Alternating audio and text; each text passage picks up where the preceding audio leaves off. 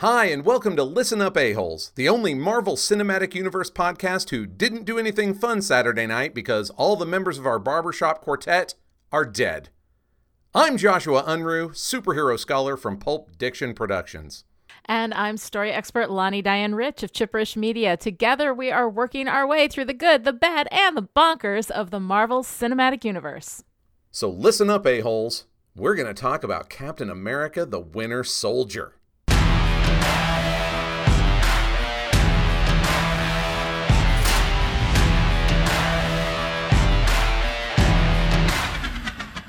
Lonnie, I am so spectacularly excited to talk about Captain America the Winter Soldier. Yay! It has been my number one MCU movie basically since the moment it came out until the moment Yeah. that Black Panther came out, and now there's a tie. Yeah. but it's also a nice break from all of that, you know, Agents of S.H.I.E.L.D. Business. I'm just. Oh. Just saying. It's gonna get better. It's gonna get better so No, soon. it did. It literally did get better right before we did this. But at the same time, it's like I, there is no effort needed for me to enthuse about the Winter Soldier. All right, good. Well, I'm glad. And I get to tell you some fantastic four color facts Oh, yay! because we get new characters and they are great. awesome. Let's start with Sam Wilson, aka the High Flying Falcon. Oh, I love him. Yes, excellent. We should get something straight right now. Sam Wilson is fantastic. I will hear nothing else on the subject. Not from me, you won't. He is a great character who I, I just feel like he really manages to complement Captain America. He's sort of treated like a sidekick in a lot of ways, but he's so much his own character that he doesn't like fade into the background. He's more like a partner. Yeah, he doesn't exist to. I mean, I don't know how it is in the comics, but in the movie, like, he doesn't exist to make Cap look good. He looks good along with Cap. Yes. it's really nice. No, I think that's that's maybe not exactly what they meant to happen in the comic books. They they mm-hmm. probably meant for it to be more of a sidekick situation. I don't really know, but I can tell you where they wound up is exactly that thing. Mm-hmm. He doesn't have to be less to make Cap look better, even when he recognizes you know his limitations in comparison to Captain America. Well, because he's only human. Right. And that part of his relationship in this film definitely is mirrored from where the comic books got to pretty quickly. Mm-hmm. So he has admittedly been somewhat mistreated sometimes in the comic books, but his roots are definitely in Stan Lee and Gene Colan trying to diversify the Marvel Universe. Mm-hmm. It's 1969. You have civil rights movements going on. They're looking out their window and they are realizing that their characters do not necessarily represent the New York they're seeing when they walk out the door, right? Mm-hmm. And Gene Colan already was starting to try and just cycle different ethnicities of people into like his crowd scenes and things like that. So when he and Stan got together and decided to introduce a new character to complement Captain America, they both pretty easily came to we need to introduce an African American counterpart, right? Oh, great. hmm First appearing in Captain America number 117, Sam starts out as an unnamed bird trainer who answered an ad for a hunting falcon. Turns out that that ad had been placed by Nazis who live in exile on an island and work with the Red Skull. Oh, poor Sam. Man, stuff's complicated in the Marvel Universe. Don't answer random newspaper ads, it might be Nazis. right. Also true of Craigslist. Yeah, you know, day. even as I said that, I realized that was painfully close to 2018. Yes, not as much has changed as you would like to hope. Whew, yeah. Man, what a downer. Okay. we'll try and bounce back from that. okay. Now, Sam comes to realize that he is, in fact, working for Nazis, and they call themselves the Exiles because they're living on this island, ostensibly in exile. Oh, so am I supposed to feel sorry for the poor, poor Nazis? No, to hell with them. they get punched a lot. Good, good. I'm Yeah. I mean, it's almost as though we were introducing a brand new character whose sole job was to punch Nazis next to another character whose sole job was to punch Nazis. because in the process of Sam realizing who he's working for, he sees that they are also enslaving the natives of this island. Oh, Now, through some various machinations, he meets Steve, who had come to the island investigating some Red Skull business. Mm-hmm.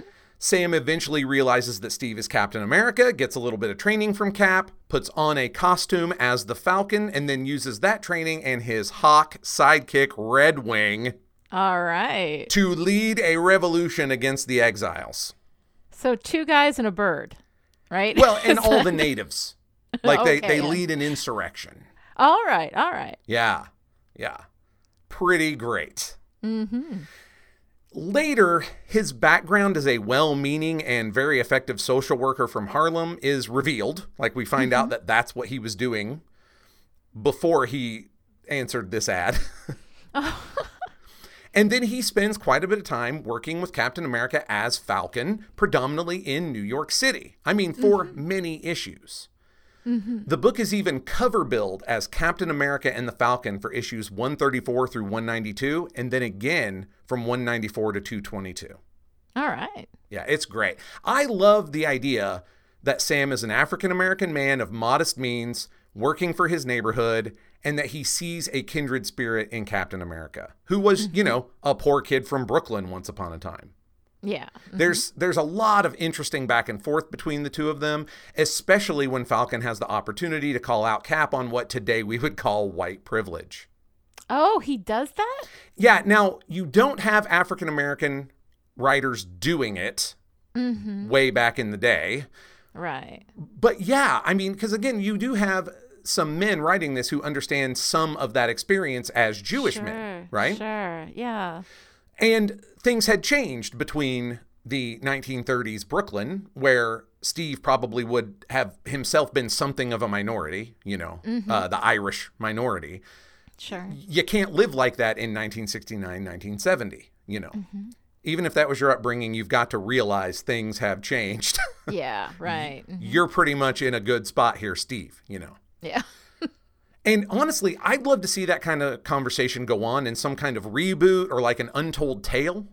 Because mm-hmm. the more I think about it, a white man out of time would be a really unique position to be clueless about a lot of race relations, Yeah. with Sam being his good friend who is also exasperated at his cluelessness. sure.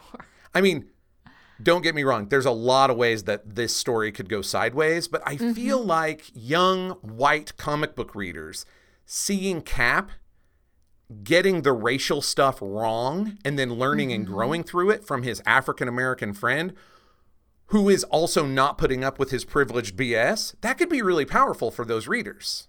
No, I think that's fantastic. I love that. It could be great. yeah. We don't quite get that over time. That's sort of the best possible option right.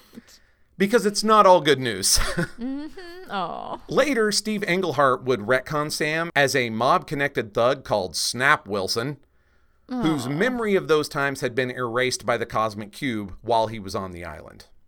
Uh huh. That is a white writer taking a decent but flawed take on an African American character and instead turning him into yet another black ex criminal trying to make good. And for fuck's sake, that is just garbage. Oh God. yeah. honestly.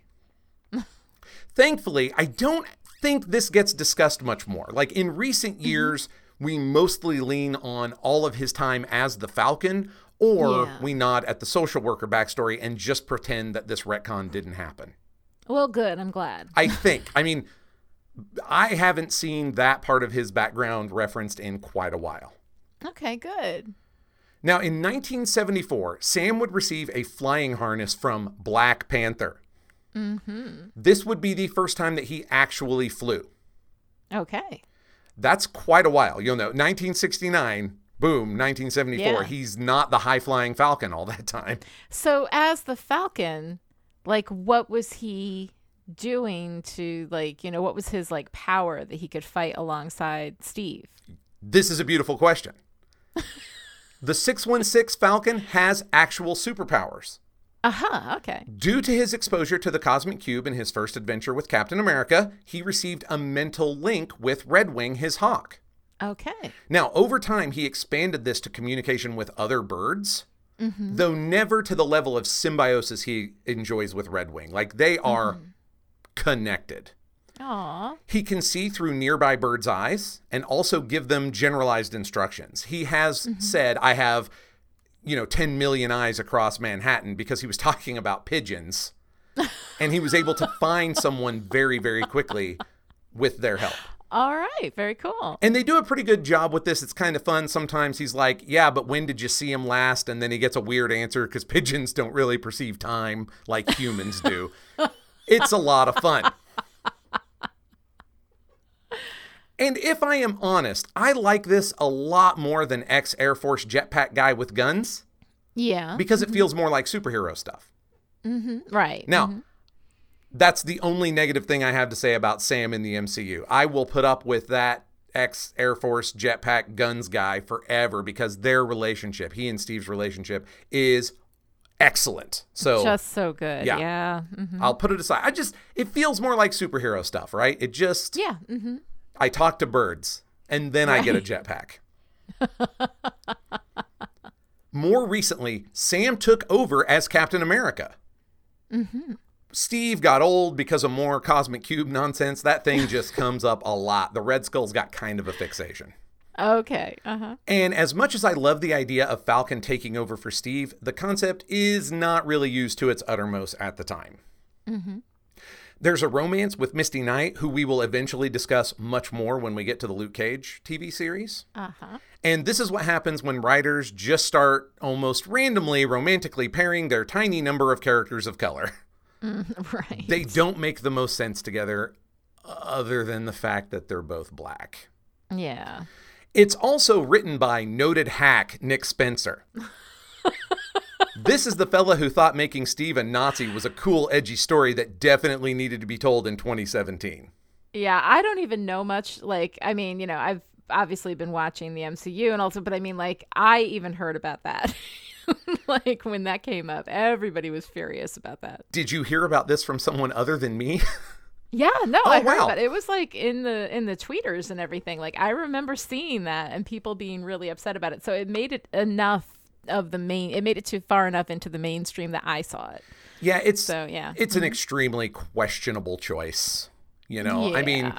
Mm-hmm. you think you need to tell this cool, hip, super edgy, dark Captain America story by making him a Nazi when we are actually putting Nazis in the White House? Maybe go fuck yourself.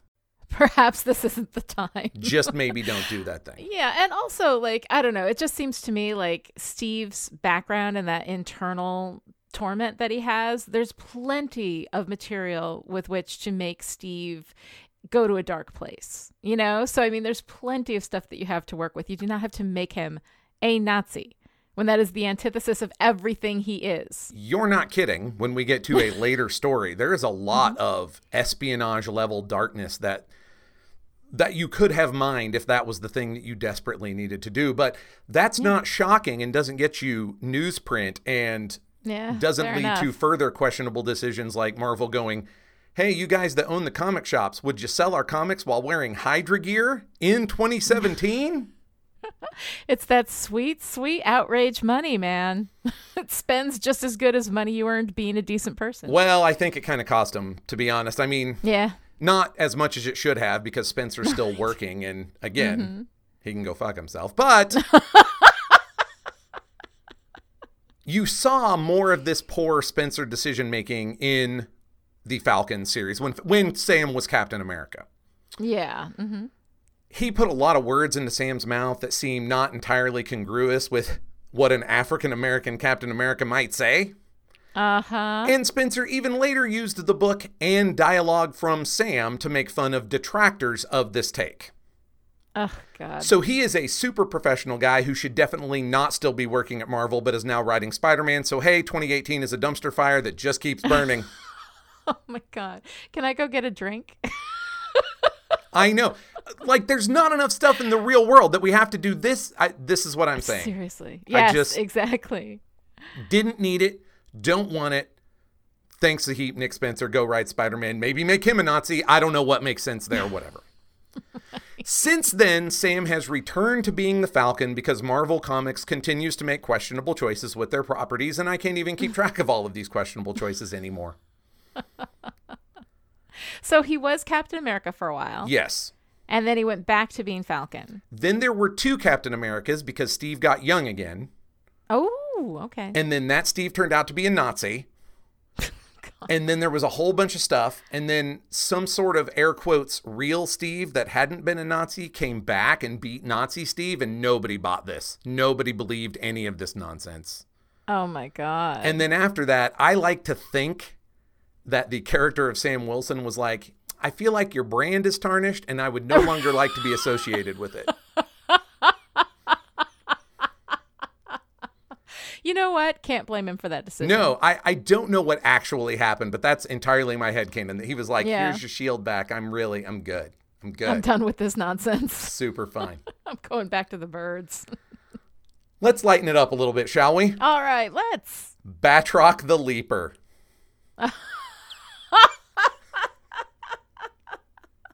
The Leaper. Yes, indeed. Okay. Okay. Now, at the beginning of the movie, we have this guy leading a group of terrorists who's Batroc, and he's obviously very badass. Yes. He has mm-hmm. a fascinatingly short, sharp haircut and challenges mm-hmm. Steve to a fight. And Steve says, okay, because I got extra time to beat the hell out of people that have it coming. In the comics, Batroc the uh-huh. Leaper is a French smuggler, criminal, and mercenary who is a master of parkour and savate, which is French kickboxing.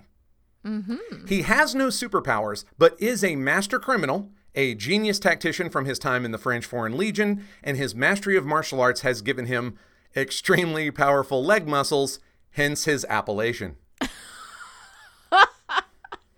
So does he literally leap on people? Is that what he does? Yeah, and then he kicks them real hard.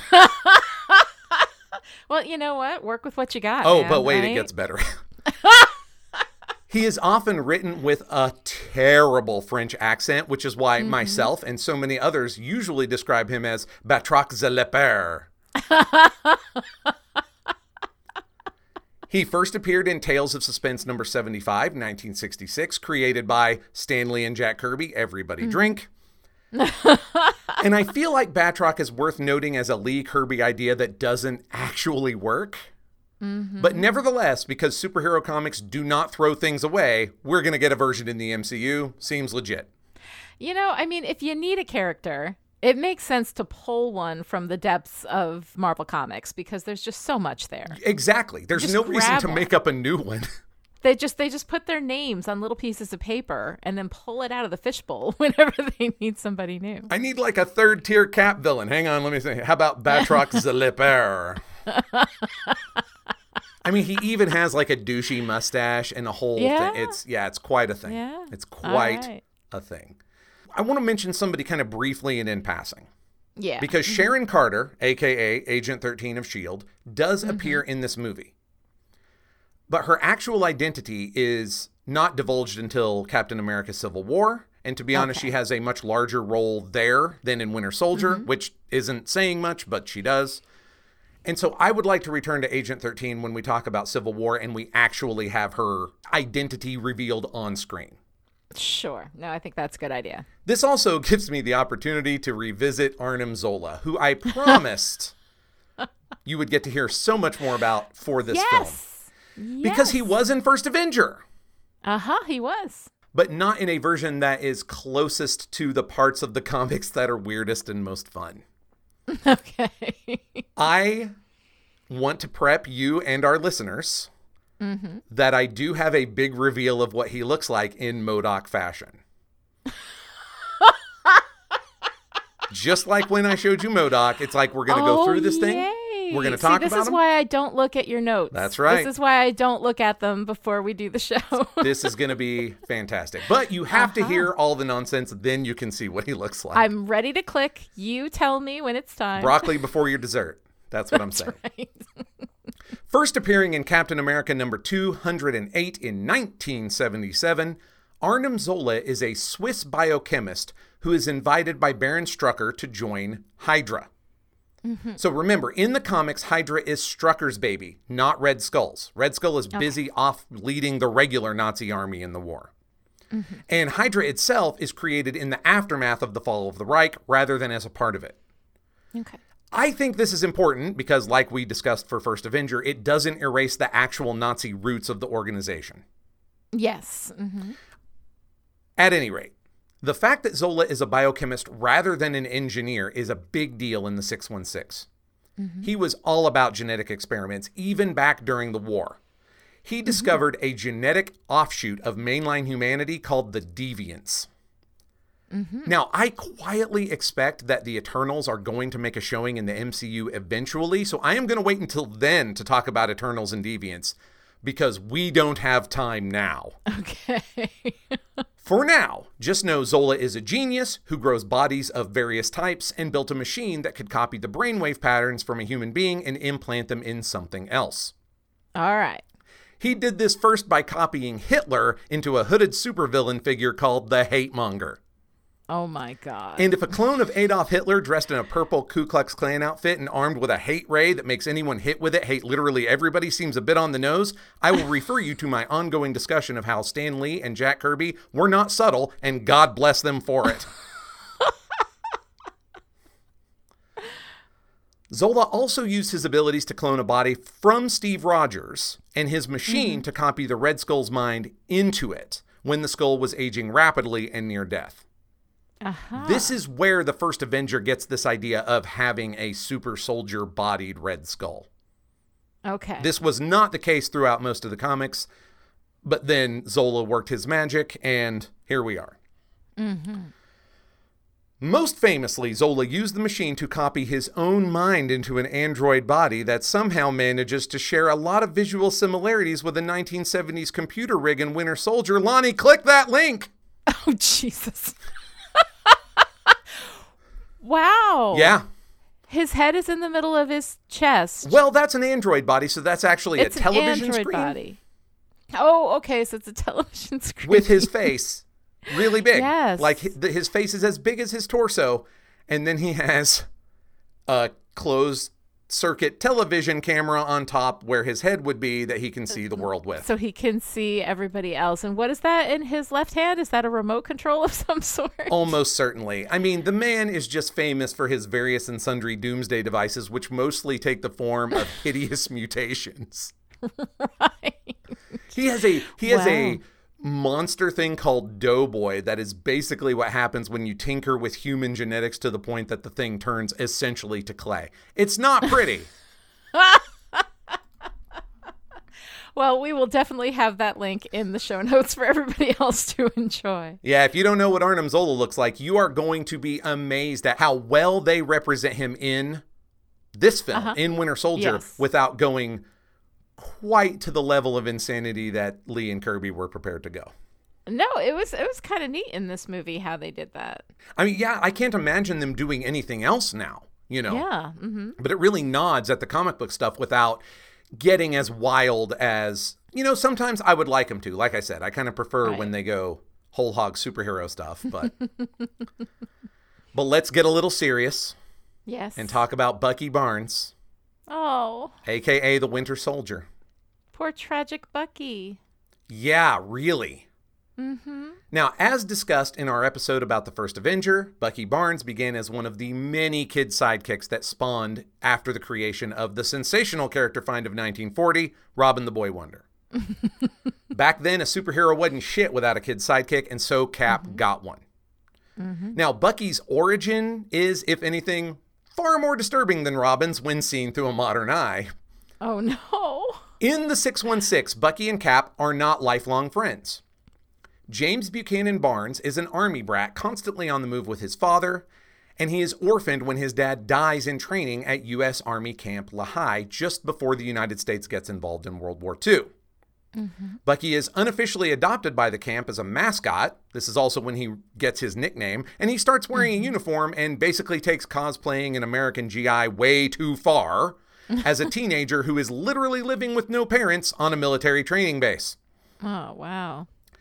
He meets and befriends Private Stephen Rogers, who is still doing secret identity stuff for some reason and pretending to be a super clumsy private in the army. Okay. Bucky starts hero worshiping Captain America while also befriending his unassuming alter ego, and I think you can all see the Lois Lane Clark Kent Superman pattern developing here. And yeah, I ship it. when they're adults in the MCU, not in the 616 because the connotations are kind of disturbing. Yeah, yeah. Bucky eventually figures out that Steve is Cap, demands and basically blackmails his way into being his partner, and receives Oh. extensive training so that he can fulfill that role. Mm-hmm. The American government justifies this to itself by making him basically the anti Hitler youth. Okay. He joins Cap in the Invaders and also serves on his own in the Kid Commandos, the Liberty Legion, and the Young Allies. That cat Oh, got wow. around. He's a busy kid. Yes, he was very popular. I mean, as popular as Captain America was, there was Bucky. And so, whenever there were these junior versions of superhero teams punching Nazis, mm-hmm. he's got to go. There you go. All right. The supposed end of Bucky's life and career isn't recounted until Avengers number 56, when Cap recalls his final mission and how that left him frozen in the North Atlantic. Mm-hmm. Bucky was held up as one of the few characters in superhero comics that would stay forever dead. Ha ha! in the absolutely fantastic and recommended with highest honors possible run of Captain America by Ed Brubaker, starting mm-hmm. around 2005, mm-hmm. we discovered that Bucky did not, in fact, die on that final mission. He was discovered by a Russian patrol submarine and taken into custody. He suffered brain damage and amnesia as well as losing an arm, but he mm-hmm. retained all of his training and reflexes. The Soviet government replaced his arm and reprogrammed him to be an infiltration and assassination expert who could use his American background and special skills to do missions nobody else could manage. In between missions, they kept him in cryogenic freeze, so he's only aged a few years into subjective young adulthood Oh God. at the point that Brubaker's run kicks off. Uh huh. It was during this run that we got some of the retcons that turned him into a master of infiltration, even back in World War II. Because back then he was just a kid sidekick in superhero stories that sometimes had GIs in him, right? Yeah. Mm-hmm. Now he becomes the kind of guy who can go ahead of Captain America and the other superheroes and clear the way by doing a bunch of awful shit that Cap should not be seen doing. Okay. As he is 15, I don't personally feel this makes his life as a kid sidekick less problematic, but it probably typifies some of why, even in the best stories, treating superheroes too realistically is not a good idea. Yeah. Just, I love this run, but I'm also like, man, Brew, you are not making this better. right. So we have a couple of honorable mentions. Mm-hmm. Alexander Pierce, yes. our villain of this piece. He is a guy in the comics, but he's nothing like he is in the MCU. Mm-hmm. He first appeared in 1988. He's a SHIELD agent who works in accounting and is also mm-hmm. a double agent decoding SHIELD dispatches for other parties. He does some stuff with Nick Fury and Madam Hydra, and none of it matters. I just don't want to be accused of missing something. Okay. so he's a big nobody. We made him into somebody for this movie. This is a much better example, even than Batroc, of the do we have mm-hmm. somebody who works for SHIELD that is like nondescript white dude? right. Cool. Let's age him up and make him Robert Redford. Let's promote him. Right. Exactly. On every level promotion, we're going to put him in charge and we're going to make him Robert Redford. we also have a little bit of equipment that I like. Ooh. Mm-hmm. We have Black Widow's bracelets, Yes. which hold two pieces of useful technology the Widow's Bite, which is what they call the kind of shocking thing, and then a swing line. Yes. Mm-hmm. So we will see these again in later movies, and those devices actually look more like what she wears in the comics. But nevertheless, Winter Soldier is the first appearance of what is called in the comics the Widow's Bite. God, I love that crazy name. in those same bracelets, she also has a grapple and a swing line, and that's important because that is the preferred transportation of non flying superheroes. Sure. Mm-hmm. It's simple, but I love the inclusion of that stuff. That's just they're pushing that envelope. They're not pushing it as fast as I would like it into weird comic book stuff. But we're getting there. And to be honest, any more weird comic book stuff would have been wildly out of place in Winter Soldier. So it's. Yeah, because Winter Soldier is so anchored in. I mean, it really is like this very personal, very deep story. You know, while you've got all of this crazy action going on, but there's there's lots of much deeper stuff there. And I think if you get you know kind of too campy, you know, too much into the comic book stuff, that could kind of take away from that. Yeah, it's a fine line, right? I mean, I think Arnim Zola is a good example of this. Yeah. They mm-hmm. took this very sinister, over the top comic book thing Mm-hmm. and turned him into a differently, but nevertheless just as sinister approach that was more appropriate for the film. Yeah, absolutely. All right. So now that you've done the four color facts, I'm going to do a brief production thing so we can talk about this movie because this movie is great. Captain America the Winter Soldier was released in 2014. It's the first Marvel film directed by the Russo brothers, Anthony and Joe, Drink. who would go on. right, I mean, that's going to be on- like Lee and Kirby. We're just going to get there. Yeah. Yeah, the Russos and Kirby and, and Marcus and McFeely, who are also part of this. Yes. Uh, but anyway, the Russo brothers are going to go on to direct Captain America Civil War, Avengers Infinity War, and Infinity War 2.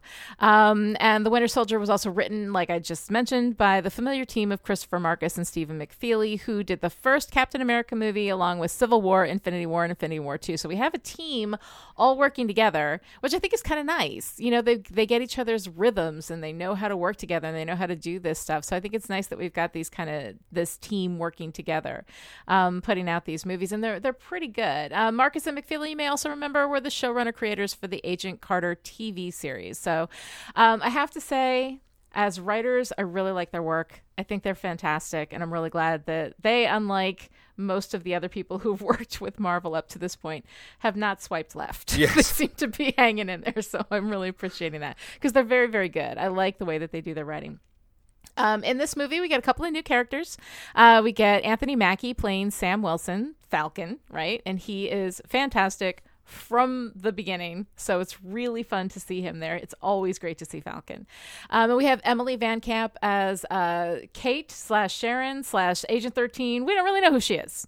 But she's she's in there, kind of in the background. Um, and some of you may know her from the TV show Revenge, which I watched like a season of. Um, not great, but you know, if you're into soap operas, you could definitely. But is watch it she great? Because I like her a She's- lot. She's okay. Like I don't know, my my jury's a little out on her. Okay. I, I'll wait to spend more time with her later. But I mean, she's okay. She doesn't, you know, like knock my socks off or anything. But they they haven't given her much to do yet either. So we'll see. We'll see as we move forward in the MCU if I if I warm up to Emily Van Camp. Um, we also have the return, of course, of Sebastian Stan as Bucky Barnes. We have Scarlett Johansson as Black Widow, Hayley Atwell as Peggy Carter, which made me cry. It was For awful. real, every And- time. Oh my Just God, I know. So heartbreaking. Uh, of course, Samuel L. Jackson is Nick Fury, but most of all, most of all, and I know this is what Joshua is most excited about, we have Maximiliano Hernandez as Agent Jasper Sitwell. So I know that was really exciting for you to see. This guy gets the best comeuppance. it's just a delight. Oh my god. Yeah, you know what's funny is I had forgotten completely that he was Hydra the whole time. Right. like when we were watching him show, like cuz I when I watched The Winter Soldier, like back when I when I first watched it, like I wasn't paying attention to these recurring characters. I hadn't really I don't even think at that point that I was still watching Shield. I was sick of that, you know. Um, I had dropped off Shield at that point cuz I just was sick of it. Um but of course now I, can't love it, love it, love it because it's so so good. Um, but anyway, so Sitwell was not somebody who really made it. You know, like all he was in the background a lot of these things, and Yeah. he hadn't made it up into like you know me me recognizing him. So when he was Hydra, I was like, oh my god, that whole time, that bastard. You know, there he was hanging out with Coulson. He was Hydra the whole time. Jemma, shoot him again. Shoot him again. I know. All right. So that moves us into our discussion of the movie. Now, Joshua, I know that you have very lukewarm feelings about the Winter Soldier. I know Yeah, clearly. Yeah. clearly. All right. So just where do you want to start? Uh, you know, one of the things that I love about about Cap and that I think is always fun, and I like that Marcus and McFeely kind of always keep this central to his character, is that he is he's a good man. He has a really strong sense. His moral compass like never wavers. But that doesn't seem to give him any comfort. Like Yeah. being good doesn't make him feel any better and we we open up this movie with him you know i mean he's he's running around he's doing that cute thing with sam on your left on your left you know and they meet and it's incredibly adorable and i love that sam is yelling at him and then of course knows who he is Well, you know? yeah, yeah. Yeah, I mean everybody knows who he is. Um, so it's just this really like sweet moment, and like he he connects with people, uh, but it feels to me like he connects with them because he has this incredible um i think like respect for people. He has empathy for people. He always wants to make people feel good when they're in his presence but he's so disconnected you know? Mm-hmm. so here he is like kind of bonding with sam and being incredibly friendly and incredibly charming and writing down trouble man in his in his list which i thought was hilarious his little pop culture list. Now are you aware little a little uh like Easter egg or I guess side note. Yeah. Are you aware that that list changed quite a bit depending on where in the world the movie showed? I was. I saw that. I saw that they had different. They had like you know different pop culture references depending on where because because people you know watching in the UK may not catch mm-hmm. some of the stuff that we had. Um, but it was kind of funny for us for the American version. It was I Love Lucy, Moon Landing, Berlin Wall, in parentheses up and down. Yes. Steve Jobs parentheses Apple. Disco, Thai food, Star Wars with a slash through it. It has actually there's a slash through Star Wars and then it says slash Trek. So apparently somebody told him Star Wars wasn't worth it, I guess. Um, Nirvana, Rocky, and of course now Trouble Man. So I thought that was kind of sweet. It's a fascinating hodgepodge.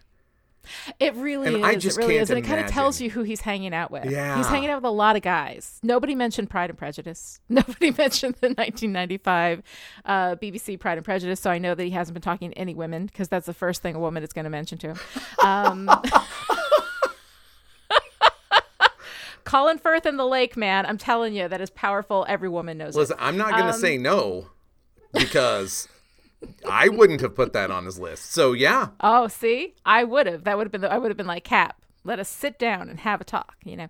Um, but uh, but anyway, so we have this this nice moment with uh, with Sam where they're they're kind of connecting and but it's still like he's still separate. Like he's still so separate from everybody. And we have all this stuff with um with Nat where, you know, they're in the middle of the fight and we have these conversations about who he's going to ask out. You know, right, like it's a good trying... ongoing bit. Yeah. Right. You know, and they're and she brings it up, you know, it's just kind of a casual conversation while they're beating people up, you know, on the ship that has been taken by pirates.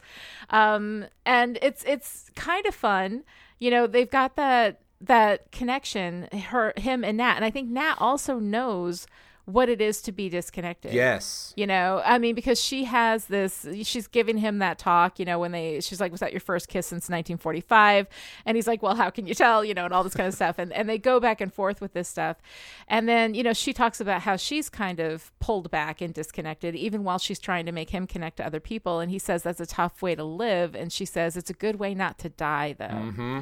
You know, so I find it really interesting that she is so invested in him you know, she's so like, who are you going to ask out? What are you going to do? Because she wants him to have what she apparently cannot. And I kind of like that. I get a real brother sister vibe. Yeah, and, yeah. And interestingly, even during the kiss, almost more like like twins in a way, mm-hmm. because mm-hmm. nobody feels like the older sibling all the time.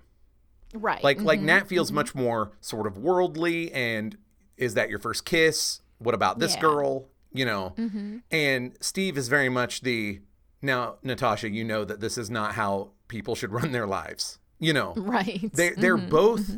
you know so co-equal in different ways. I, I really mm-hmm. love that relationship. Yeah, what I find really interesting about Cap too is that he is most, I think, present when they're not talking about him. When the conversation goes to him when it goes to his you know his dating somebody um you know he has that thing where you know she's like why are you not asking anybody out? You know and she's and he's like too busy and he hops out of the back of the thing. Like he is not interested in having this conversation about himself. I think that he's already accepted. You know he has that one moment you know where he says how am i going to share like how am i going to have life experience with somebody where they're going to understand anything that i've been mm-hmm. through you know anything in my life you know? And i think from nat's point of view she's like they don't have to understand anything to have a you know have a nice evening. You know? yeah um, but he wants that deeper connection and he feels like he can't have it, you know, with anybody. And so we have him, you know, in the now with Sam and Nat, who are both you know, basically connecting with him, but he's still withdrawn. Like he's still not feeling it. And then we have him reaching out, of course, to Peggy in the most heartbreaking scene Oh. That has ever been anywhere. When he's talking to her and they're having this, you know, and she remembers and then he turns away for a moment and she relives him coming back. Like how awful that's got to be to know that if he goes to see her, he's going to make her relive that moment again because she can't remember. How many times has he watched How her do that? times? It's How many Ugh. times that's got to be so heartbreaking because she's the one that has the life experience that knew him before, you know, but she can't remember him. And then Bucky, his best friend, like you know the guy that was that was everything. I mean his his you know most deep personal relationship doesn't remember him either and is trying to kill him.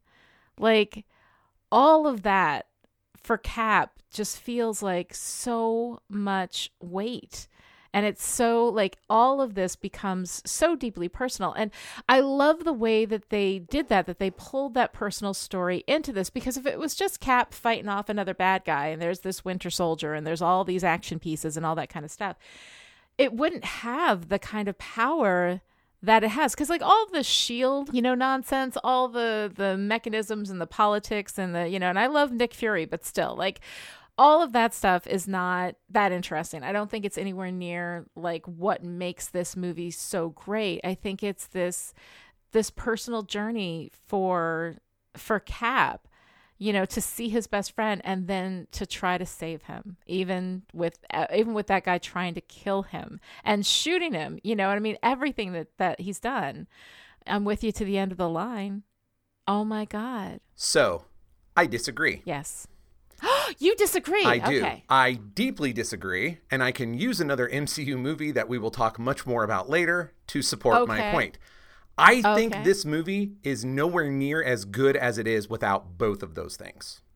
okay mm-hmm. Because this is 2014, and again, even more so now, this discussion of preemptively dealing with air quotes threats oh yeah. in a world, a culture of constant surveillance, yeah and the idea that at a certain point, you individual, whoever you are, wherever you're at, you doing the right thing rolls forward and it's mm-hmm. important. And that bigger Yeah. right things can happen if individuals do the right thing is incredibly important as a mm-hmm. message right now, let alone in 2014, let alone going forward from now, you know. Yeah, I mean, I'm intellectually interested in that discussion, and I'm I'm actually really interested, especially with the greater context of Shield, because we've been having that discussion all season Yeah, long on Agents of Shield, absolutely. right? Like these are not good things. you think you're doing, you know, it's ends justifying the means, but it's not. You know, it doesn't Yeah. justify the means, um, and also what what the what is goodness? You know like how do you define goodness? It's the right thing that an individual does in a particular instance which is caps goodness right? It's always an individual thing. But then we have this big picture you know how do we save how do we rescue the most people? But it's a very paternalistic you know kind of approach. And you can understand the arguments that people are making but this is a bad like the stuff that shield is doing the difference between shield and hydra you know one, basically right? a logo. Yeah. It's the logo. I mean like you know one or the other. Like hydra i think of course is is presented as being much much more like openly evil. But the things that shield is doing the things that fury is doing when they have that conversation earlier on um you know we're going to neutralize a lot of threats before they even happen. And cap says i thought the punishment usually comes after the crime right? Yes. you know and that right there like sums it all up and this is the stuff that they're doing in shield so i think that all of that stuff is really intellectually and philosophically interesting but my argument is, is if that was all there was in this film i wouldn't find it anywhere near as engaging. It's the personal journey for cap going from this this disconnected place this place where he holds himself at a distance. Um, i think you know partially because the idea of connecting with somebody again i mean he lost bucky and he lost peggy you know and he has that loss that he carries with him always you know and getting close to people again means that you're putting yourself at risk for that kind of loss. That can be really really tough. So i love this this personal journey for him. I love the fact like if the winter soldier had been anybody else i wouldn't care about it you know but because it's bucky that's what matters. Now, the flip of this, and we can put a pin in it and go into much more deep detail on it when we get there. But I really feel like the counterpoint to that is mm-hmm. Civil War. I mm-hmm. like Civil War. Yes. The bigger picture of Civil War is thick as three planks. It is dumb. but the the stuff I care about in Civil War is only Steve and Bucky's stuff. Yeah. Right? I mm-hmm. like Civil It's War a lot. So this is not me thing. like mm-hmm. hammering Civil War. It's just Right. comparing it to this where in Civil War we only have that emotional stuff between Bucky and Steve being Yes. strong. Whereas in this one we have both the kind of larger philosophical world being extra strong and the emotional part being extra strong. And I think Yeah. the two of them together, it's like a was it the sine wave? They hit each other and get bigger, or is that when they cancel out? Who knows? It's science. I don't you know. get me. the the only having the emotional center, which is what I think Civil War has. It does not have Yes. a strong grasp on the bigger philosophical questions. Makes it very much the lesser of the two films. Yeah. So that's yeah. why We'll I say the to two of them yeah. Mm-hmm. together is like, yes, that's, and they come together in Bucky, right? Like they both come together in Bucky, and that's masterful stuff. Mm-hmm. Uh, a Cap doesn't just tell people to do the right thing, even though it's going to be hard and might get them killed. He then turns around and does the right thing, even though it's very hard and might get him killed. Yeah, he does the right thing a lot. He is really into throwing himself on the grenade, I gotta say. This is the thing about him. Like, I am wondering if Cap doesn't just have a little bit of a death wish. If he doesn't just want to have it be done. You know, he sacrificed himself once and they bring him back. you know, Yeah. he's always sacrificing himself. And I think part of that is because that's the right thing to do. That's who he is. We saw him throw himself on the fake grenade back in, you know, the first Avenger. Like, this is just who he is. But I think part of him wants it. It's just too hard. I think we might, again, this is one we'll put a pin in. We might get to a place where I feel like that's more the case. But by the end of this one, when he has made like real tangible change to the world, Yeah. and he now has actual friends in Sam and Natasha, and a Mm-hmm. purpose that is both important to the larger world and to himself in Bucky, and he got through to Bucky, right? He didn't win, Mm-hmm. Yeah. but he didn't lose Bucky either. right. So I think for me, I can definitely see where you're going, and I think there is definitely an argument for that here in a few movies. Mm-hmm. But right now, I feel like we were headed that way and pulled it out, which will, of course, make it all the more tragic when we get to that place a little later. Yeah, definitely. Um, but I like, and this is the thing. Like you know, I've said it a million times. I hate the capital G good characters, like the capital G, the super super white hats. They're always so good. Cap is so genuinely, that is just genuinely who he is, and he can't be anything else. He doesn't do it because it makes him better than everybody else. He doesn't do it because it's it's the heroic thing. He does it because he doesn't have a choice. This is who he is. This is what he knows to be right and to be good, and that is what he's going to follow. You know, he has such a strong internal moral compass. He cannot go any other way, and he knows it, you know? And I really love that. But it also brings into him this sadness and this, you know, and I don't know that I would necessarily define it as darkness, but I feel like it does kind of leave him in a shadowy place. No, I can I can see that. I mean, I think I mm-hmm. would push back a little on the no choice thing mm-hmm. because he looks at people who definitely have similar choices to him and made different ones. Yeah. you know um natasha is in her way a super soldier and or, or a super spy in the way that he is a super Right. soldier and broke differently you know Yeah. um nick fury ostensibly a guy who ought to be doing the right thing because captain america is working for him right. is not doing the right thing you know no. um and and if there's a comeuppance that should have come in this movie and didn't it's nick fury i'll just throw that out there Well, I mean, you know, he lost Shield. He got shot a number of times. He really did almost die. Like he's, you know, he's taken a beating. That guy is like one piece of information away from being Baron Strucker or Red Skull. Yeah, you know. so I kind of really- want more. yeah, no, I, I, I- want. God, I want. I don't know that it's necessarily a redemption arc for for Nick, um, but I want a realization arc for Nick. Yeah. I want. I want him to look at what he's done and suddenly realize what it means. And the thing is we we don't get that from Nick Fury because he's Nick Fury. like he is he is kind of the, you know, the antagonist on my side, right? Yeah. You know, he's the he's the one who's whose worldview he he looks at everything from this very specific perspective. And i think i genuinely believe that he believes what he's doing is the right thing. You know um, he says i'm dealing with the world as it is not the world as i would like it to be which is it's kind of a defense that people when they kind of slide into that dark Yeah, place yeah. you know kind of use right? You know this is the way it is. I don't like it. You don't like it but we got to deal with it the way that it is. It's that very kind of pragmatic you know sort of approach It's where that- Natasha that, is. Right. And that leads you into a space where it, it can almost justify anything you do because not your fault. It's how the world is, right? Yeah. You know? Yeah. Um, whereas Cap is willing to make the sacrifices, you know, to hold up to his, you know, what he knows to be right. And it's always on an individual level. You know, he will always save anybody, any one person that he Yes. can. Yeah. You know?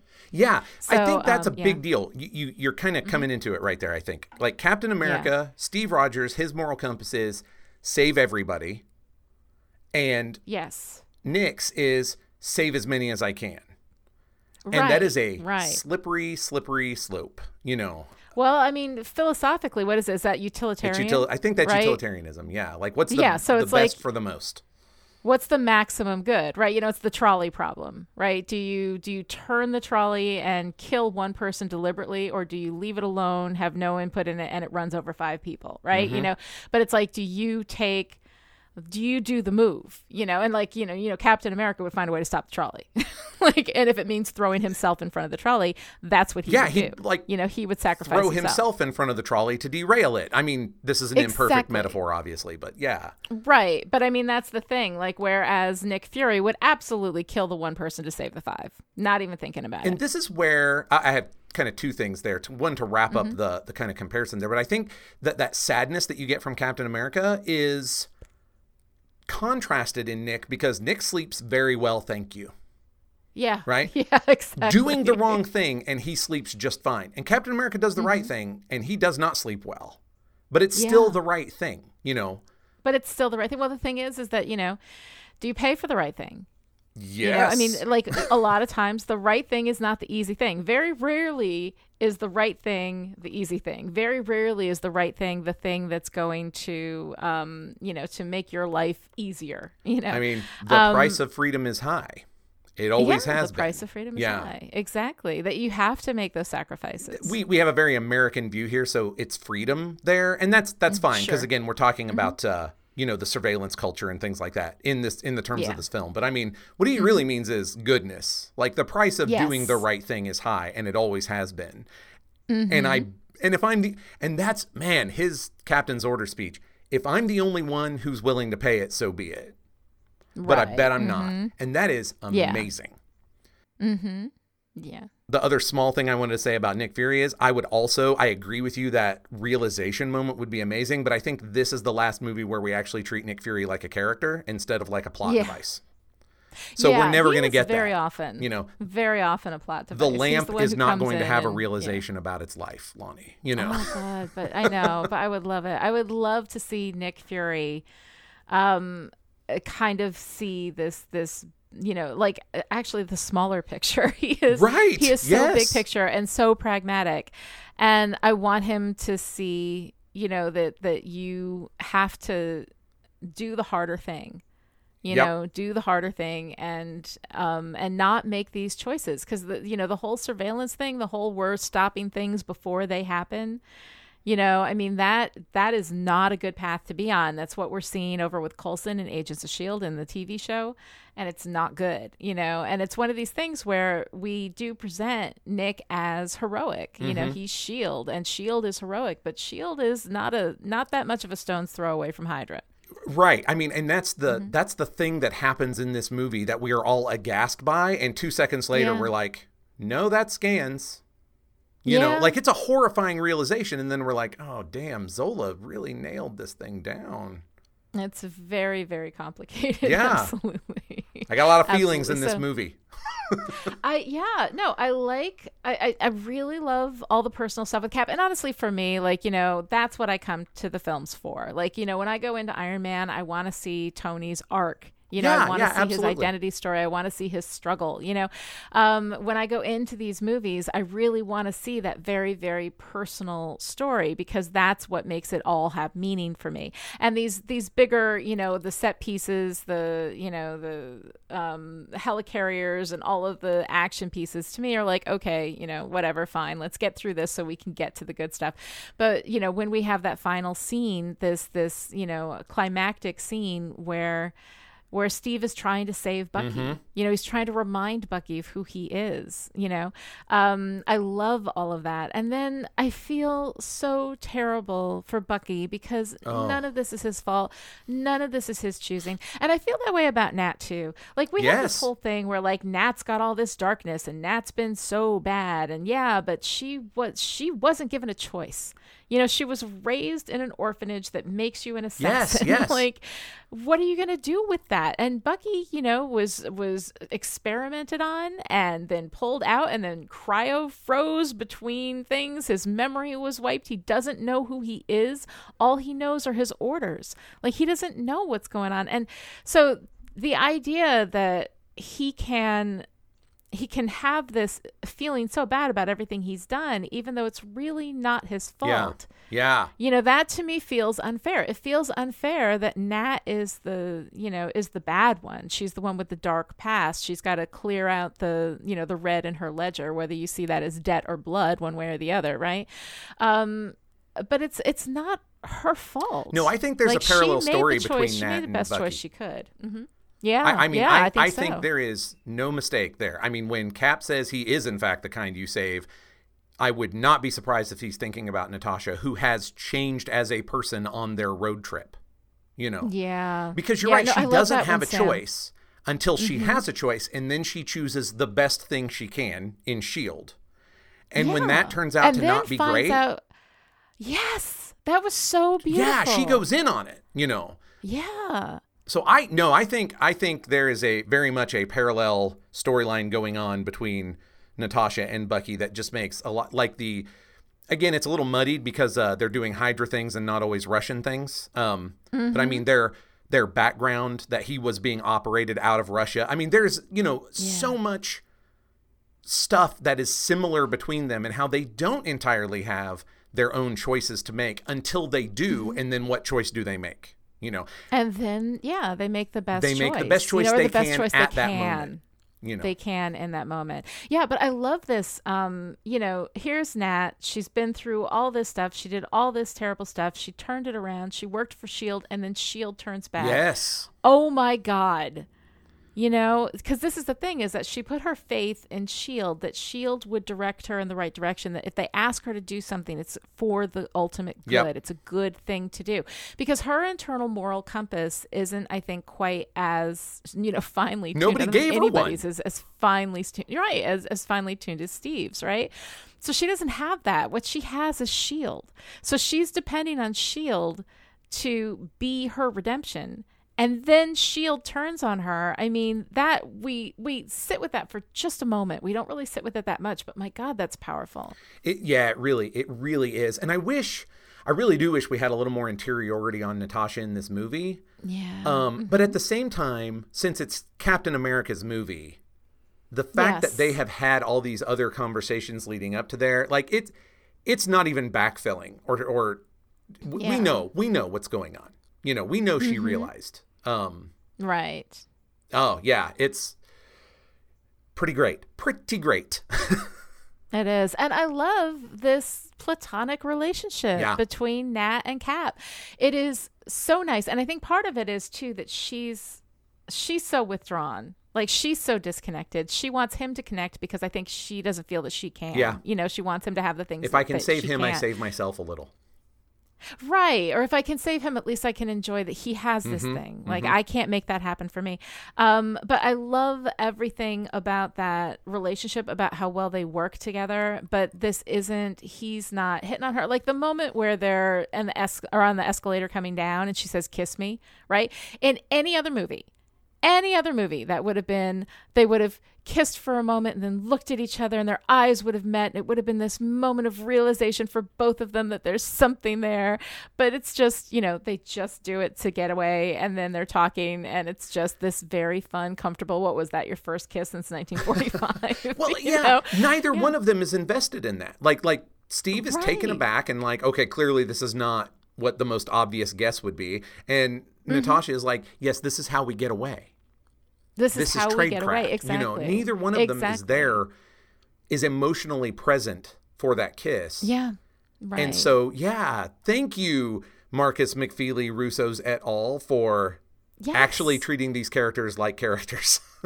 actually treating these characters like characters. Now, I'm not going to say that Nat is not basically, you know, a big gift to the male gaze. I mean, you know, the way that we style her, Oh, the way that we dress her. I mean, you know, we're not there 100% yet. Also, they get blown up. Right. Okay. This is the thing. This is a girl thing. I don't even know if you noticed this, but I noticed it and it makes me nuts. They get blown up. They go to Sam's, right? Then she's, you know, out of the shower. Her hair is all curly and wet and she's drying it, but her makeup is flawless. Perfect, right? Then he's like, Sam comes in, he's like, Oh, I made breakfast, you know, and they go out to eat breakfast. Her hair is perfectly straight, perfectly blowed out, like her makeup is absolutely perfect. And I'm like, No, bitch, you need tools for that shit. You need a, pa- you're gonna tell me that Sam has a flat iron and a whole Sephora bag in his house? I don't think so. it was in her go know? bag. I, It was yeah, not in know. her Maybe go bag. one of those Don't listen to me.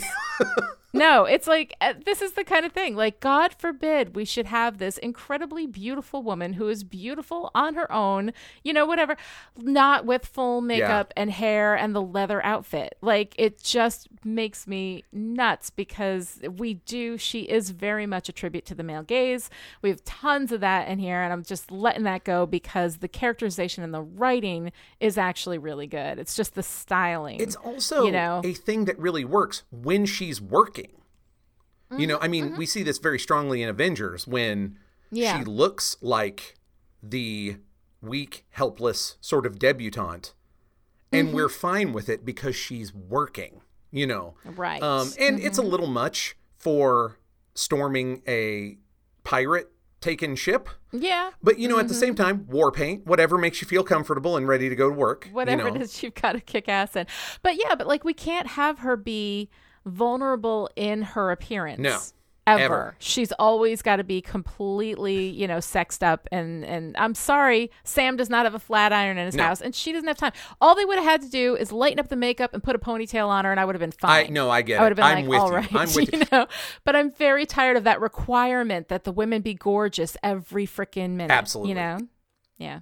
Yeah, yeah. I'm not actually pushing back. I'm saying the problem is it works so well when she's working that, you know, I'm now very alert or I'm trying to be more alert to that kind of thing. And Yeah. because it works with her character so much of the time she's on screen, it didn't really mm-hmm. catch me this time. You yeah. No, it's she got blown up. Right. you know, she got She blown got blown up. up She took got, a like, two has full smudges. makeup on, right? You know, and it's just like it's let her have no makeup on. Let her have a ponytail, like because honestly, women see this, you know, and this is and and it's one thing when she's working. Yes, absolutely. When I go to work, I put my makeup on. I do my hair. There's time for that shit. You know, she's at work. She's got her leather outfit because that's what makes her feel powerful. All right, do your Wonder Woman pose. You go kick some ass, Nat. I'm with you. Right, that's fine. But this thing where women in these movies, and especially these movies that are very much geared toward a predominantly male audience, right? Um, it's that they cannot ever be out of makeup. Yeah. They cannot ever have their hair a mess. They cannot ever be, you know, wearing loose clothing or comfortable clothing, even, you know? And so when we style these women, specifically so that we maximize their sexiness without really letting them be just women, then every woman watching is like, okay, so when something terrible happens to me, I'm still supposed to look that good. Yeah. You know, No, if I've been blown up and I'm like seeking shelter in somebody's house, you know, like, then, you know, I, it just to me, it, you don't have to make her, you know, ugly. I, I dare you to try with Scarlett Yeah. Johansson. You know, I give I give I ask you to do your best shot at that. You could get her first thing in the morning, whatever she wakes up like, I guarantee is gorgeous. But, you know, I mean, just a little something. So I really like the way that Markus and McFeely wrote it. Yes. Um, I would like to see some styling with the women that doesn't require that they be that even in their you know their vulnerable moments, even in their lowest moments, they're still sexed up. Mm-hmm. Mm-hmm. You know, and that I find troublesome. I'm going to be very interested to see how mm-hmm. this is handled in Captain Marvel because Yeah. she's Air Force. You Yeah. know, I I don't know. I, I don't have anything to say other than my eyes are now on this, and she seems like the least likely character to, in character anyway, need that mm-hmm. kind of look. You know, her Yeah. power is mm-hmm. in her uniform and in her skill as a pilot. And I mean, that bleed over with Nat, where part of her power is in that femme fataleness, yeah, doesn't mm-hmm. make it okay, but it makes it, you know, muddy. No, I think that it's I think it's okay. Like I think that the fact that she's sexy and leather and all that kind of like that's her thing. That's what she chooses. That's what makes her powerful. That is her costume. That's her super Yes, hero yes, I- costume. this yes. is this is her Superman suit, right? Totally fine. But in a context where she would not have any time to put that on and also in a context where she's in a place where she's safe. She's in sanctuary Mm-hmm. in that moment. Let her put her fucking hair in a ponytail. No, I- I'm with you. you. know, Yeah. like just let it be. Let her be a woman in some context, in some moments, you know, and um and we don't. It's very very male gazy with her, and I get it. It's Scarlett Johansson, you know. I mean, she's beautiful, but we're we're writing her so well. Let's style her in a way that also respects her as a character, as a person, without making her. We didn't make her into Cap's love interest. You know, Right. she is there as a badass partner. You know, um, I like that. I like that a lot. I think it's really good. But you know, after a while, that kind of thing does does get really old, and it does send a message to women that you cannot ever, no matter what you've been through, you cannot ever not look beautiful. You know, and I think that that is is is a bad. It's message to send. insidious and awful. Yeah. Yes. And we get that a lot. Um, so one thing I wanted to mention, and I don't know how you feel about this, but you know Rumlow? Oh, I know Rumlow. The, he's the other one besides Sharon that somebody's going to go, Josh, you missed Rumlow. But Civil War works better for him, too. We'll get to that guy. But yes, tell me Oh, about okay, Rumlow. Okay, so he's actually a guy. Well, Rumlow in the beginning, right? You know, we have this whole thing where he's he's kind of obviously in love with Cap, right? like like cuz the one guy's like, you know, Cap jumps out of the um, plane without a parachute and then the other guy goes, "Oh, was he wearing a parachute?" And he goes, "No." No, he wasn't. Oh, yeah. Right. And then he, the Cap's in there. He's taking everybody down. He has the guy with the gun on him. It looks like he's going to get shot. Rumlow parachutes in, shoots the guy. Cap says thanks. And he says, Yeah, you seemed pretty helpless without me. You know, like he's obviously in love with Cap. So when this whole thing turns around and he's Hydra and then he's trying to like kill everybody, um, I, I wanted to see some internal conflict there. I wanted to see In Rumlow. like, when they're Sure. right in Rumlow, they're all in the elevator and they're about to kill Cap. Like I wanted him to have a moment where he's like, "Oh, you know? oh no this is a this is a good supervillain thing this Yeah. is a take that some people put out there for batman and the joker that the joker is in love with batman yeah." uh-huh. and so when he is spurned you know uh, the opposite of love is indifference not hate you know and so in Right, Rumlow's case, it's all like a nice, pleasant little crush right up until he's like, listen, Hydra. And then, Cap, are you going to do Hydra? No, of course I'm not. What are you, Nick Spencer?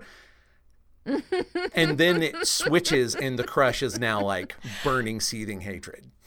Right, right. No, it's uh it's I love just- reading it, was- that I- way. It had not occurred to Oh, me. I saw.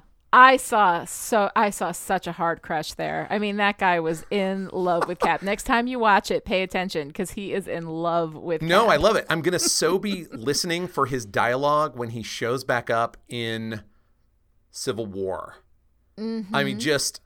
Yeah. I'm gonna be listening to all of how he talks to Steve and just be like, We'll "Mm, see if it's in there. Like you know, in in the the actual dialogue as written, it could be played whatever way. But the actor was playing love. He was very the into actor him. was playing Yes, lust. yeah. Yeah. he was, and I mean, who wouldn't? I don't care where you are on the Kinsey scale. You meet up with Captain America, you're going to feel a thing. I'm very, very straight, and I have complicated feelings about Steve Rogers. All right, so while we're talking about things that are, you know, a little bit maybe uncomfortable, um, uh, a, a, million cops descending upon an unarmed black man and just shooting willfully. Um, and I mean, I understand they're not cops; they're Hydra. You know, sure. I understand that Nick Fury in his special supercar is not not exactly unarmed. what you would call yes. unarmed, but but not but not attacking. Like he has no guns pointed at them. Like so for me, watching that scene, um, was really really disturbing. It was really upsetting for me. Um, not just because it's Samuel L. Jackson and Nick Fury, who despite Nick's obvious, you know, problems in the way that he sees the world. I love dearly. Sure. I love Nick. Every great time character. I see him, I get happy inside. He's a great character. I wish that we consciously textually acknowledged some of that internal conflict for him. I would really like to see him feeling conflicted about some of the choices that he's making. Um, but overall i love him. And that shot that sequence for me was was really disturbing. Did that bother you? I, I don't want to say that it didn't bother me because that's an issue that just keeps on growing at this point Right. And the greater context is that Nick is powered. Like he's a power when Sure. you're talking about the the power dynamic between you know, between one Nick Fury and 25 cops with AR-15s, the power dynamic still kind of leans Nick Fury, uh, right? Yeah, You because know? they have to Whereas- escalate with Bucky. Right. Whereas the power dynamic in the regular world, it's, you know, one cop with a gun and then it's a black man who's doing nothing and getting shot at, you know, or killed. Um, and so all of that stuff is I think I think it's it's the external cultural context about it that makes me really disturbed by it more than the actual story context which is which is different because Nick is so highly powered. They also acknowledge it textually. yes. You know, when Nick says, "Do you want to see my lease?" Do you want to He see my lease? knows Yes, what two side-eye looking white cops are. You know. Yeah. Um, yeah. so they they Yeah. recognize it textually. It is Mm-hmm. uncomfortable and then just escalates to the point of ridiculousness. So you only have a minute to think about it. Mm-hmm. Um, but yeah, no, I'm with you. That's that's a that's a tough one, and and I think I would I would feel worse about it if they had not actually in the dialogue recognized that Yeah. before it escalated to the They point had- that it wasn't just cops and an African American man. Right. Yeah. Yeah. But it's it's tough to watch. It's a really tough scene to watch. And this was, you know, 2014 before. I mean, I'm not going to say before that stuff was happening, but before I think we had quite the consciousness of it that we have now. You know. Yeah. Um. So it's it's definitely something that that you know with the greater cultural context um is is I think much more difficult to watch now. Yes, I would like to think that the broadened perspective of white people Mm-hmm. since 2014 is what's making that, you know, more uncomfortable to white people who are revisiting this movie. Like I'm a little ashamed of myself that it wasn't more of a thing for me in 2014. Not not that I didn't care, but that that image in front of me did not conjure all the things that it does now when I rewatch the movie, you know. Right. Well, we had the privilege. Yeah. You know, I mean, that's white privilege, right? We have the privilege not to see it. And at the time, because people weren't speaking, they weren't showing these videos, they weren't talking about it, you know, quite as much, or they weren't being heard. Let's say not talking about it. Let's say they weren't Yes. being heard as Yes. much as they're being heard now. So it's something that, yeah, you know, I wish that I had understood it at the time and I didn't, but I do now. And so it makes Mm-hmm. So me let's really bring it up. uncomfortable to see it. Yeah. So I mean let's let's talk about it a little bit because it is it is really uncomfortable. Um Now you seem to have some issues with Yeah. the unbreakableness of Captain America's bones. Tell me about that. Okay, what is? I mean, like he's okay. He's super powered. Like he's really strong and he's super fast and he can like jump out of a plane or whatever. But like he falls through, you know, glass and and multiple stories and lands on asphalt On his shield, and though. just on his Most well on his time. shield. I mean, I understand if vibranium has great shock absorbency or whatever, but I mean, that's just like it seems to me like there's more. I mean, the super soldier thing does that make his his bones not break? Does that make him? Is that what? The, I mean, I don't understand. I guess the super soldier I always saw as him being like incredibly strong and fast, but still like human, right? Okay. Here is some fun stuff. Okay. I think. Like you can kind of Uh-huh. do what you want with this. On one level, we are basically talking about magic, yes. right? So he's as tough as plot armor. You know? he he doesn't get shot by the Uh-huh. billions of bullets that all those no-name guys are putting in the air, but Bucky shoots him. Yeah. Plot armor, Right. right? And when Bucky shoots him, Yeah, but You it's know, Bucky. Bucky shoots It's him. not one of these mopes He in a SWAT outfit. You know. right? But whoever, I mean, like regardless of who shot him, Cap is shot right through. We see the blood coming, and it's shot in the gut, which is my understanding. It's like a really, really bad It's injury to news. get. Like it's not like through the soldier, through the shoulder, right? So he gets shot in the gut. He manages to put the thing in, stop the executions that that Hydra was planning. This thing is crashing. He's been fighting with this guy who is incredibly powerful, who is also his best friend. He's he's letting Bucky beat him, right? Then he falls into the water Yeah. And is left just on the bank of the river, right? And he's fine. Okay. Like he's fine. Let's play with the science in as much as we wanna. Okay. so- all right. If you get if your muscle mass gets that much denser, Uh-huh. you might be in danger of tearing your own joints apart.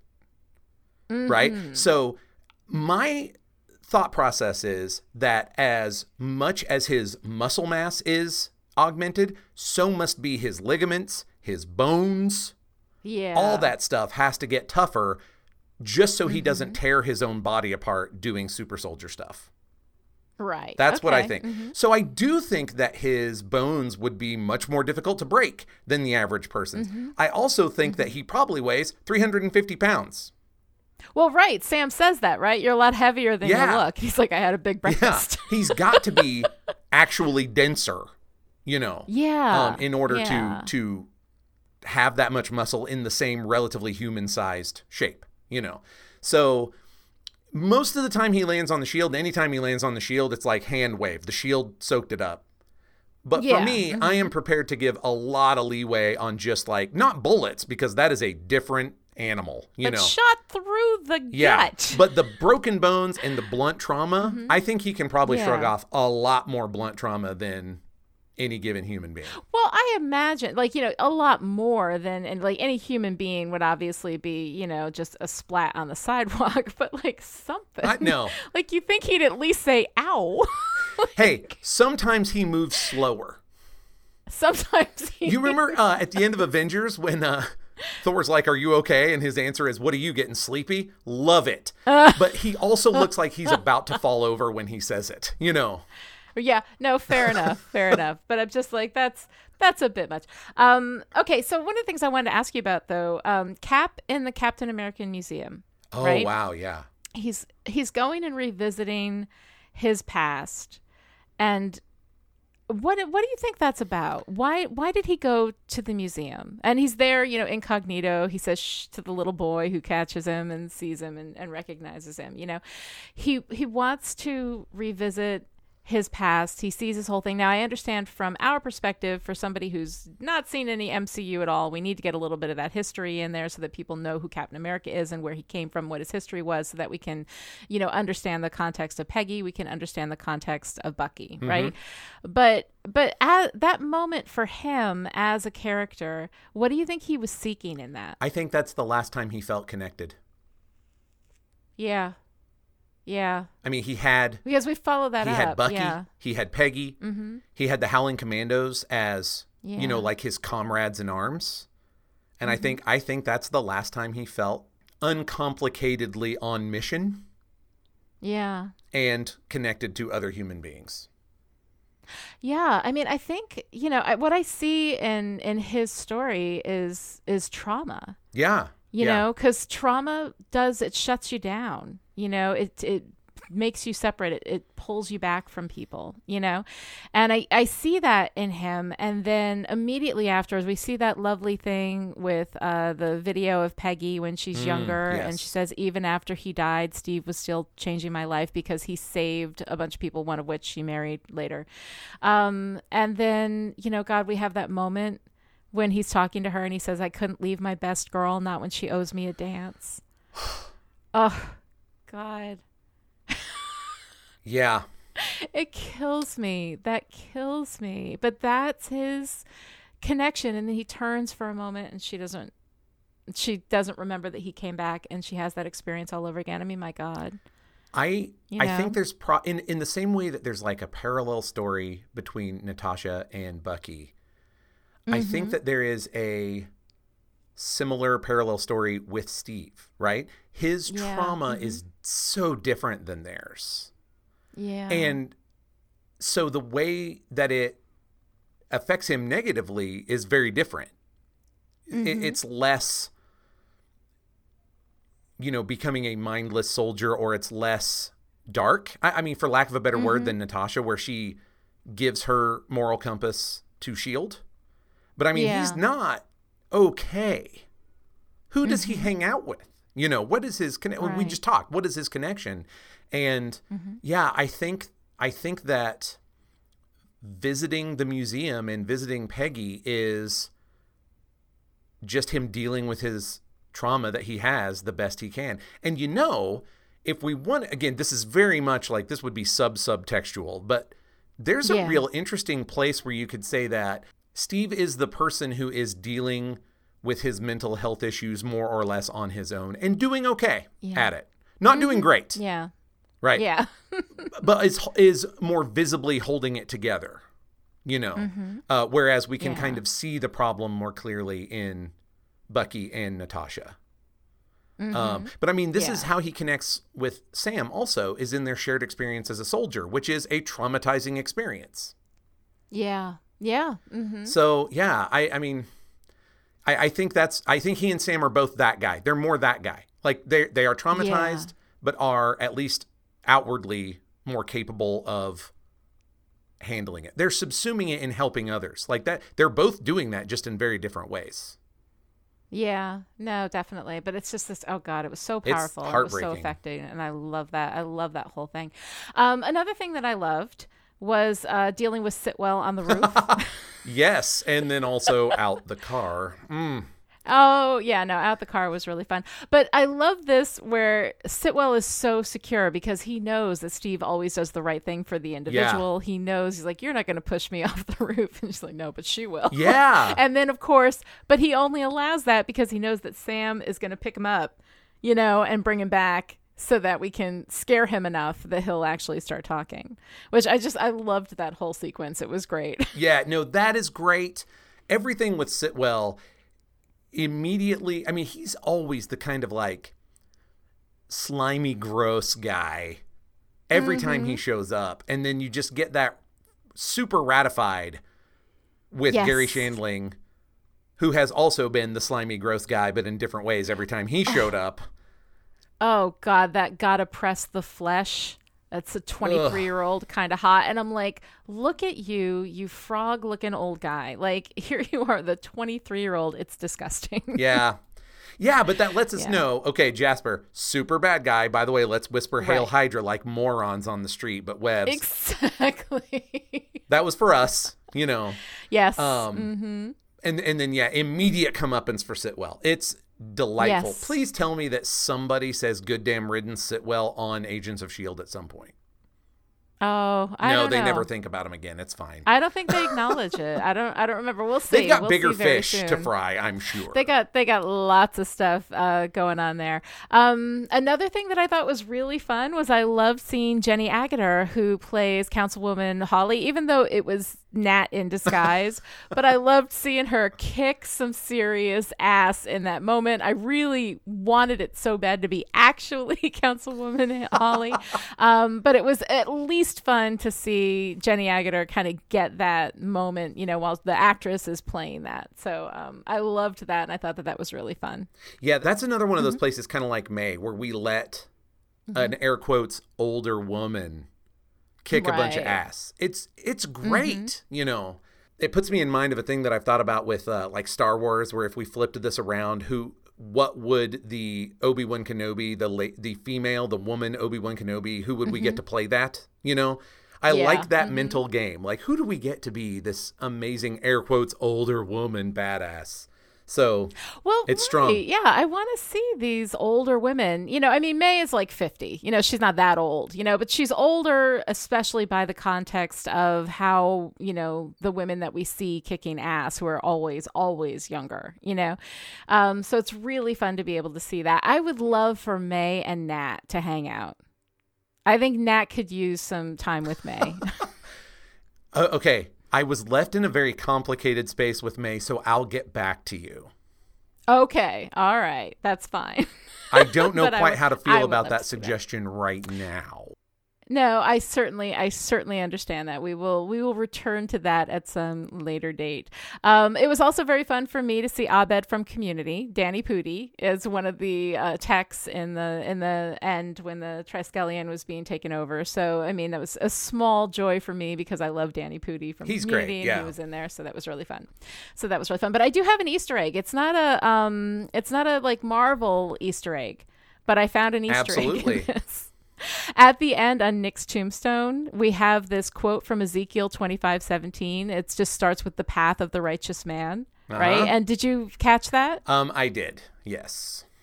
Yes, I'm you sorry. did from the Samuel L. Jackson's monologue in Pulp Fiction. Well, no, we I are mean, of similar it. ages. You have to know what it was like for me when Pulp Fiction came out.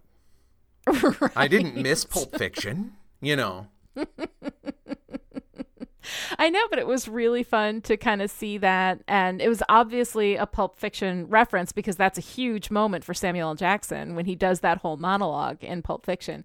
Um, but what do you think it means in context for Nick Fury? Because the, the whole quote is The path of the righteous man is beset on all sides by the inequities of the selfish and the tyranny of evil men. Blessed is he who, in the name of charity and goodwill, shepherds the weak through the valley of the darkness. For he is truly his brother's keeper and the finder of lost children. And I will strike down upon thee with great vengeance and furious anger those who attempt to poison and destroy my brothers. And you will know I am the Lord when I lay my vengeance upon you. So, in this context, without, you know, the extra textual, you know, pulp fiction thing, this is what's chosen for Nick Fury's tombstone. Is that a message? Well, sure. Wouldn't he like to think he was still on the path of the righteous man? Yeah. I don't think so. I think this doesn't speak to this this wonderful internal conflict we were hoping No, for. I I think he still feels pretty okay.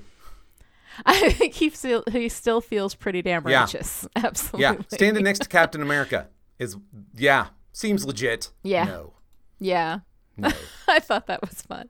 Um, all right. So Joshua, what's your favorite part? Captain America, the Winter Soldier. I kind of have like three tied, but two Okay, of them are very closely linked. So, um, what I really appreciate, we've talked a lot about this too, so it's no surprise that it's my favorite stuff, but these friendships that Yeah. Steve develops with Natasha and Sam throughout the movie.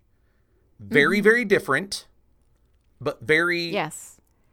excellent examples of what friendships should look like. You know, Yeah. they're not the same. They bring different things to the table and and and this is true, you know, they're superheroes, they're action heroes. This is true in the actual doing of things, but also personality-wise. They they bring different stuff to the relationship and they change and grow together. I mean, not the three of them, but like Steve and Nat have a wider view of the world because of the conversation that Steve and Nat has, both of them, you know. yeah. hmm Steve and Sam change one another in good ways. I, I really think Sam is probably the best example for Steve as far as getting reconnected.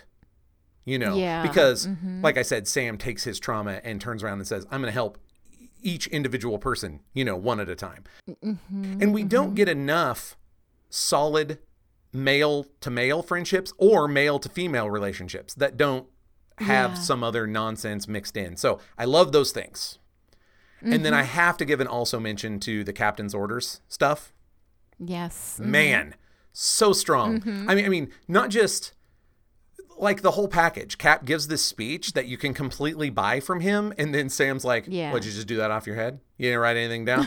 so you get another one of those friendship moments, and then you have this tech who just says no, even with a gun to his Yeah. head, and that's what I meant to you Yeah. earlier when I was saying like I don't feel this movie is as strong without the larger philosophical thing Sure. just sure. because mm-hmm. that's so powerful. I mean, we're here for Steve and Bucky, mm-hmm, but to mm-hmm. watch this tech and then to watch Sharon and then you know more and more, and it just become a bunch of people who have grown very comfortable doing the wrong thing, deciding to put themselves in danger by doing the right thing. Yeah. I I could I could use that. I could use Yeah. that more It's good stuff. in 2018. You know, so. Sure, So. I had a lot of favorite parts. I'm sorry, I'm just bogarting all the favorite parts. Lonnie, what's your favorite part? No, that's okay. Um, it's Steve and Bucky at the end. Mm. It's I, I, I'm with you to the end of the line. You know, like after everything, this you know Bucky, his best friend, has been trying to kill him. He does not see that as betrayal. He does not see that as Bucky is lost. You know, when Sam says, you know, I think this may be the kind of guy we stop instead of the kind of guy we save. That's not how Cap sees it. Yeah. You know, Cap will lay down his life to save this guy. I'm with you to the end of the line. Oh, God.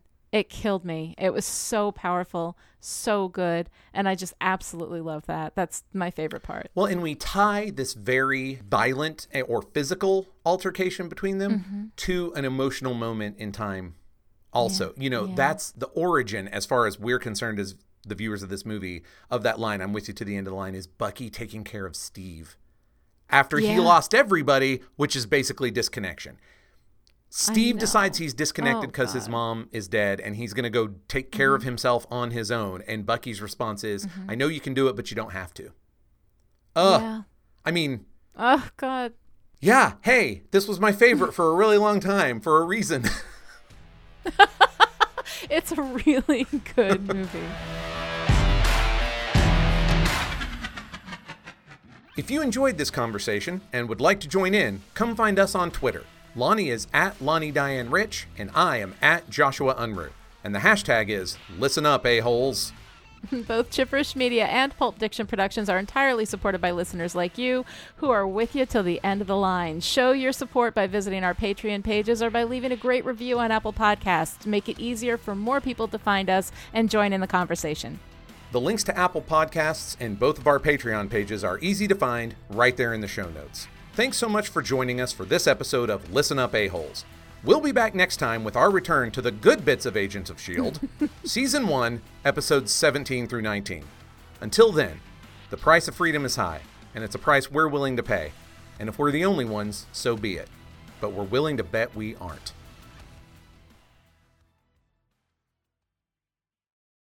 Oh, that's good.